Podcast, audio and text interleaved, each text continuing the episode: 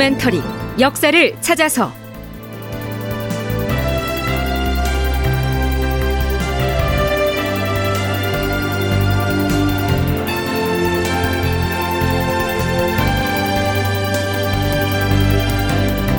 제 1099편 압록강 연안은 전운이 감돌고.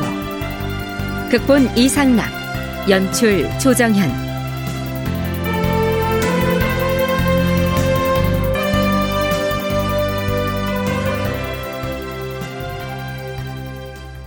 여러분 안녕하십니까?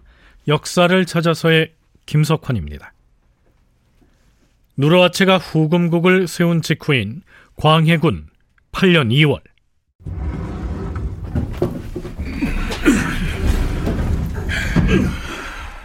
사관원의 간관들이 편전으로 몰려옵니다. 주상전하, 근래 위로는 하늘의 재앙이 참혹하고 밖으로는 변방의 소식이 놀라워서 민심이 매우 흉흉하옵니다. 이대로 방치했다가는 장차 어떤 근심이 생길지 모르겠사옵니다. 그러하옵니다. 이틀 전에 함경도 관찰사가 보내온 장기에 누르하치의 정예병들이 국경 근방으로 수없이 몰려 나왔다고 하였사옵니다. 이 때문에 여진 오랑캐 군사가 금방이라도 밀고 내려올 것처럼 헛소문이 퍼져서 도성의 주민들은 마음을 진정하지 못하고 놀란 나머지 짐을 꾸려서 도성을 빠져나가는 등 소동이 일어나고 있어옵니다. 헛소문 한 번에 이런 소동이 일어날 지경인데 만약 실제로 위급한 일이 생기면 장차 어떻게 백성을 진정시키고 대처해 나갈 수 있겠사옵니까? 지금은 바로 군신 상하가 두려운 마음을 가지고 하늘의 꾸짖음에 보답해야 할 때이옵니다. 하운데 전하께서는 경연을 오래도록 폐지하는 바람에 아랫사람의 생각이 위로 전달되지 못하고 있사옵니다. 신들이 명색이 간관이라고는 하나 간관의 말이 임금의 믿음을 받지 못하여서 차라리 침묵을 지키는 것이 유행이 돼버렸으니 국사가 날로 어긋나고 있는 것이옵니다. 이 어찌 한심한 일이 아니겠사옵니까? 전하! 속히 경연을 열고 신료들을 자주 접견하시어서 계책을 강구함으로써 종묘 사직과 백성들을 위한 구제책을 세우시옵소서. 광해군이 누르하체 후금 건국이나 혹은 북방 국경지대 방어 계책에 관심이 없어서 방치한 것은 아닐 텐데요. 사관원 간관들의 이러한 주청에 무엇라고 대답했는지는 실록에 올라 있지 않습니다. 하지만 후금을 건국한 여진족 군사들이 쳐들어올지 모른다는 헛소문에 한양도성의 주민들이 불안에 떠는 데에는 그럴 만한 이유가 있었습니다. 만에 하나 누르하치가 실제 군사를 동원해 침략해 올 경우 국경을 지켜내기가 어렵다는 것이었죠.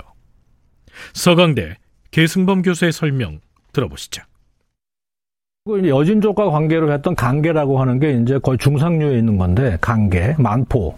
거기는 사실은 거의 그냥 사람이 걸어 다니는 정도란 말이죠. 당시만 해도.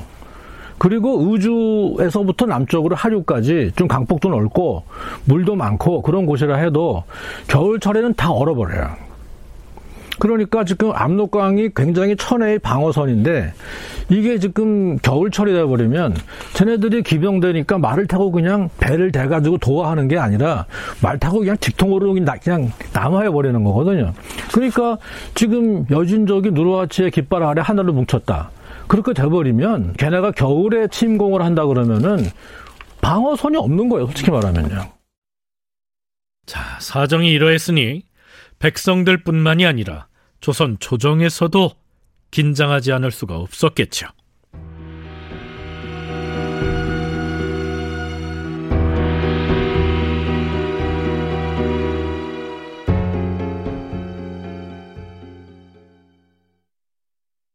그로부터 보름이 지난 2월 27일 사관원의 간관들이 또다시 편전으로 몰려옵니다. 자, 이번엔 서북 변경의 요충지에 방위 책임자를 배치하는 문제를 들고 오죠.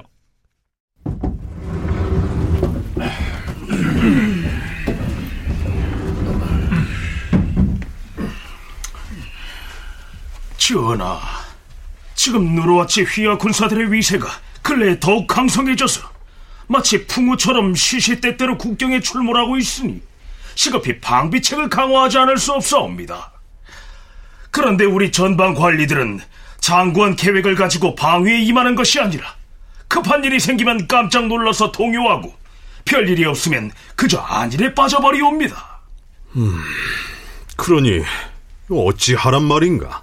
주상전하, 서북 쪽의 국경을 방비하는 계책을 오로지 용렬하고 옹졸한 문신들에게만 위임하고 있는 것이 문제이옵니다. 그들 중에는 병들고 쇠약한 음관들도 있사옵니다. 그들은 이 위태로운 시기에도 마치 아무 일도 없는 평온한 시절처럼 국방을 방치하고 있으니 어찌 한심한 일이 아니겠사옵니까? 신들의 계책으로는 안전 이북 지역의 고을 수령들과 청천강 이북의 수령들을 모두 무신 중에서 재력이 있는 자들로 각별히 뽑아서 현지에 파견하시옵소서. 그러시옵소서. 혹시 문관을 임명하여 파견하더라도 무술과 무예와 전투를 지휘할 만한 지혜를 갖춘 자를 자출하여서 성과를 거둘 수 있게 해야 하옵니다. 비변사로 하여금 속히 의논하여 처리하게 하시옵소서. 대개 문물을 갖춘 인재는 하루아침에 구할 수 있는 것이 아니옵니다. 반드시 잘 가려 뽑아서 미리 양성을 해야만 급할 때 쓸 수 있는 것이옵니다. 전하, 이변사로 하여금 문신과 무신 중에서 장수의 제목에 합당한 자를 모두 천거하게 한 다음에 미리 훈련하고 양성하여서 급할 때 쓸 수 있게 하시옵소서. 그리하도록 처결하겠다. 승정원에서는 사관에서 아랜대로 비변사에 전하라. 자, 앞에서 병들고 쇠약한 음관들에게 군사 방위를 맡겨서는 안 된다고 했습니다. 음관이란 공신이나 고위 관원의 자제로서 과거를 거치지 않고 부모 덕에 벼슬 자리를 차지한 관리를 일컫습니다.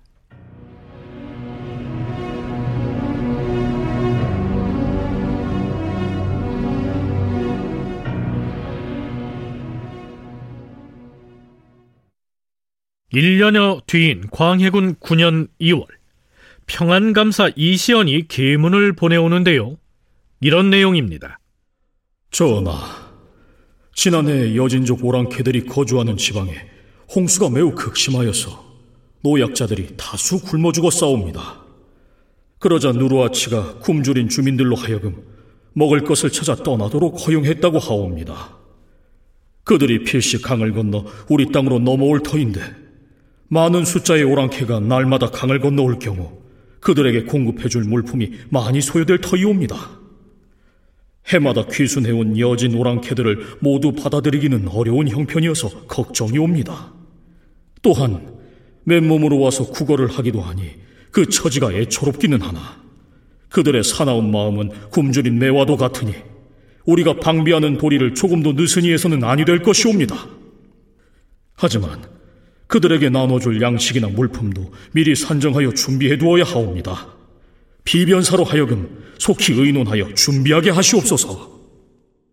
네, 이렇게 이전에는 압록강이나 두만강 너머의 여진족들이 국경을 넘어서 귀순해 오는 경우 그들을 받아들여서 식량을 비롯한 잡물 등을 지급했지만 이제는 그들을 무작정 받아들이기도 그렇다고 물리쳐서 추방하기도 어려운 상황이 된 것이죠.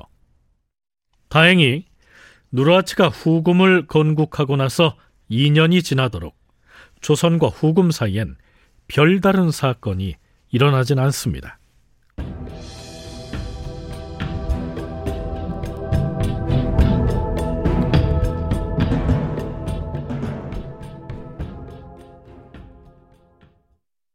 자, 그런데요.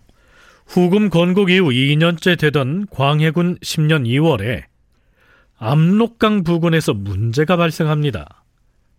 조선과 후금 사이에 무슨 사건이 터진 게 아니고요.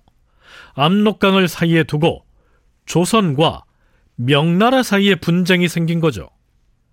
광해군 10년 2월 12일 치 실록 기사엔 이런 내용이 올라 있습니다.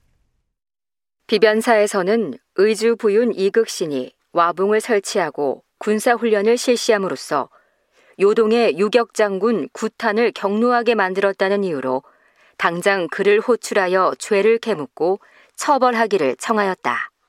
자, 여기서 와붕이란 군대의 초소를 일컫습니다. 어떻게 된 사건인지 의주 부윤 이극신이 군사들을 지휘하고 있는 현장으로 가보시죠.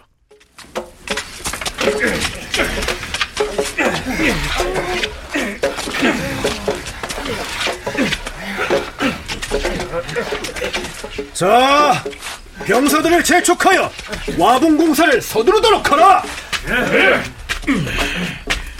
부윤날이 저쪽 강변을 따라서 병사들이 파수를 볼 수 있도록 와붕 두 채를 튼튼하게 지었습니다. 허허, 두 채 가지고 될 일이 아니다. 압록강 연안 103, 40리에 일정 간격으로 와붕을 쭉 세워야 한다. 이것은 주상전하의 윤허를 받은 작업이니 병사들을 체근하여 속히 진행하도록 하라. 예, 나리. 자, 자, 간격을 더 벌려서 깃발로 표식을 하고 그 자리에 와붕을 새로 세우도록 하라. 예. 부인나리 와봉을 설치하는 군사들을 제외한 나머지 군사들이 저쪽 벌판에 대기 중인데 무엇을 시킬까요? 두 편으로 나누어서 군사 훈련을 시키도록 하라. 예, 나리. 자, 동군과 서군은 고지를 향하여 돌격하라!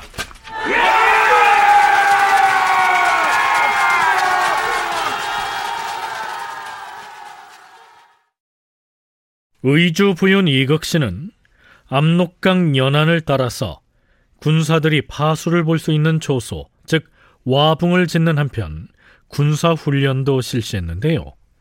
이것은 연례적으로 시행해 오던 훈련이었습니다. 자, 여기까지는 아무 문제될 것이 없었는데요.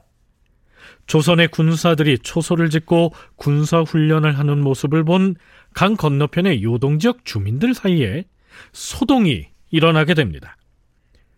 그렇잖아도 후금의 군사들이 요동을 압박해오고 있는 터에 강 건너 조선 쪽에서도 군사 훈련을 하고 초소를 구축하는 모습을 보곤 조선군과 여진의 군사가 자기들을 협공할 것이라고 여겨서 대피 소동을 벌였던 것이죠. 자, 그러자 명나라의 유격 장군 구탄은 격분을 합니다. 에이, 조선군이 어찌 이럴 수 있단 말인가? 저자들이 틀림없이 여진 오랑캐와 짜고 우리 요동을 넘보겠다는 심사렸다. 그래, 우리라고 가만히 있을 수 없지. 군사들은 들으라! 우리는 남록강 연안을 따라서 아예 성곽을 쌓을 것이다! 요동 군문 즉 요동군 사령부에서는 초소를 구축하고 있는 조선군에 대응해서 강변을 따라 성을 쌓는 축성공사를 시작합니다. 압록강 양쪽에서 조선군과 명나라군이 서로를 마치 적군처럼 대치하는 상황이 연출된 것이죠. 그러는 한편 명나라의 요동군 사령부에서는 조선의 국왕에게 격렬하게 항의하는 자문을 보내옵니다. 자, 그런데요. 아무리 명나라가 조선의 상국이긴 하지만 요동 지역을 통솔하는 요동도사가 조선의 조정에 사신을 보내는 것은 격에 맞는 행위가 아니었죠. 황제의 칙서를 가진 사신만 서울에 들어올 수 있었고 요동도사는 지방 관리이기 때문에 의주까지만 와서 문서를 전달하고 돌아가야 했습니다.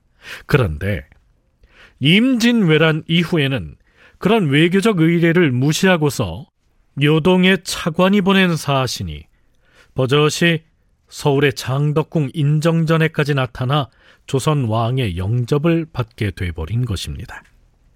그뿐이 아니었지요. 그들이 보낸 문서의 격식도 문제였습니다. 광해군 4년 10월 1일치 기사를 보죠. 주상 전하, 사관 아래서 아래옵니다. 요동의 군문에서 보낸 자문을 살펴보건대 그 첫머리에 철하는 글자가 있었고 문서에 적힌 내용도 심히 불손해 싸웁니다. 변방에 있는 우리 신하가 마땅히 이 자문의 격식을 고치도록 지적을 했어야 하온데 의주 부윤 이홍주는 그들에게 그저 머리를 조아리면서 감히 고치라고 따지지도 못하였사옵니다. 이 홍주를 잡아다 국문을 함으로써 국가의 체면을 높이시옵소서. 자, 보훈처, 법제처 할 때 쓰는 그 처자를 문서의 서두에 쓴 것이 뭐가 잘못됐다는 것일까요? 고려대 한국사연구소 장정수 연구교수의 얘기 들어보시죠. 조선 국왕한테 보낸 문서에 예를 들면 조선 국왕처 이거는 무슨 얘기냐면 조선 국왕에게란 뜻이거든요. 이거는 약간 낮추는 겁니다. 그래서 그것 때문에 사실 여러 번 문제가 제기됐어요. 조선 안에서도. 그러니까 이게 전쟁을 통해서 조선과 명예 관계가 점점 점점 현실화되는 거죠. 인적 물적 교류가 활발해지고 그러다 보니까 조선은 원했든 아니든 내정 간섭에 준하는 행위들이 자꾸 나타나게 되고 그래서 요동에 있는 아분들과의 관계가 또 불편해져요. 요동총병 이성량 문제도 있었고 이것 역시 트라우마겠죠. 그러니까 만약에 이 사람들이 우리가 뭔가 원통했을 때 명황자한테 직접 말씀드리고 싶은데 중간에 잘라버린단 말이죠. 그래서 이 사실은 어떻게 보면 현실적으로는 뭐 명황제가 뭘 하겠습니까? 요동 아문에 있는 이 군사들이 조선하고 협력을 해야 되잖아요. 그러니까 이 둘의 사이가 이미 좀 갈라지고 있었다. 이런 게 가장 핵심적인 문제고 이극신과 구탄 이 상황에서 아주 극단적으로 폭발한 거라고 볼 수가 있습니다. 조선의 국왕에게 문서를 보내면서 그 서문에 조선 국왕처, 즉 조선의 국왕에게 라고 쓸 수 있는 사람은 황제뿐이었습니다.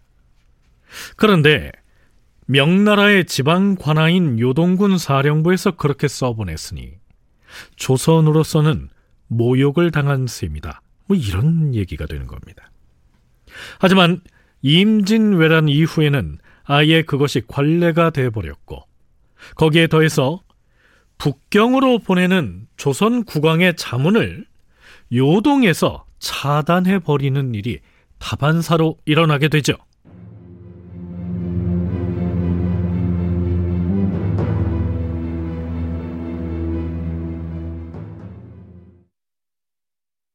그런데요, 요동에서 온 문서를 놓고 조선의 조정에서 한바탕 소동이 벌어집니다. 주상 전하, 의주 부윤 이극씨는 요동 군문에게 보고도 하지 아니하고 군사 훈련을 했을 뿐 아니라 압록강 연안에다 와봉을 너무 높게 지어서 요동의 유격 장군 구탄을 분노하게 만들고 상국인 중국의 백성들을 놀라게 하였사옵니다. 전하, 의주 부윤 이극신의 목을 베어서 그 머리를 압록강변에다 높게 내걸게 함으로써 우리나라가 중국에 대하여 조금도 다른 뜻을 갖고 있지 않다는 것을 밝히도록 하시옵소서. 자, 조선의 조정에서 그것도 도승지가 왕에게 주청하는 이 내용, 그리고 이 상황이 이해가 되십니까? 다큐멘터리 역사를 찾아서 다음 시간에 계속하겠습니다.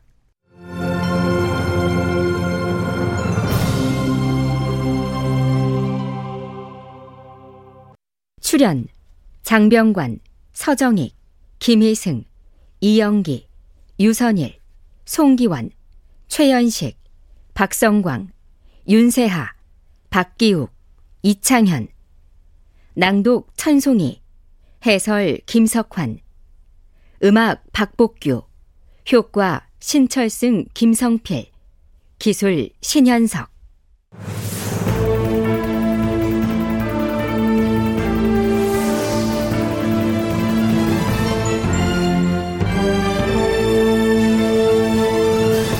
다큐멘터리 역사를 찾아서 제 1099편 압록강 연안은 전운이 감돌고 이상락 극본 조정현 연출로 보내드렸습니다.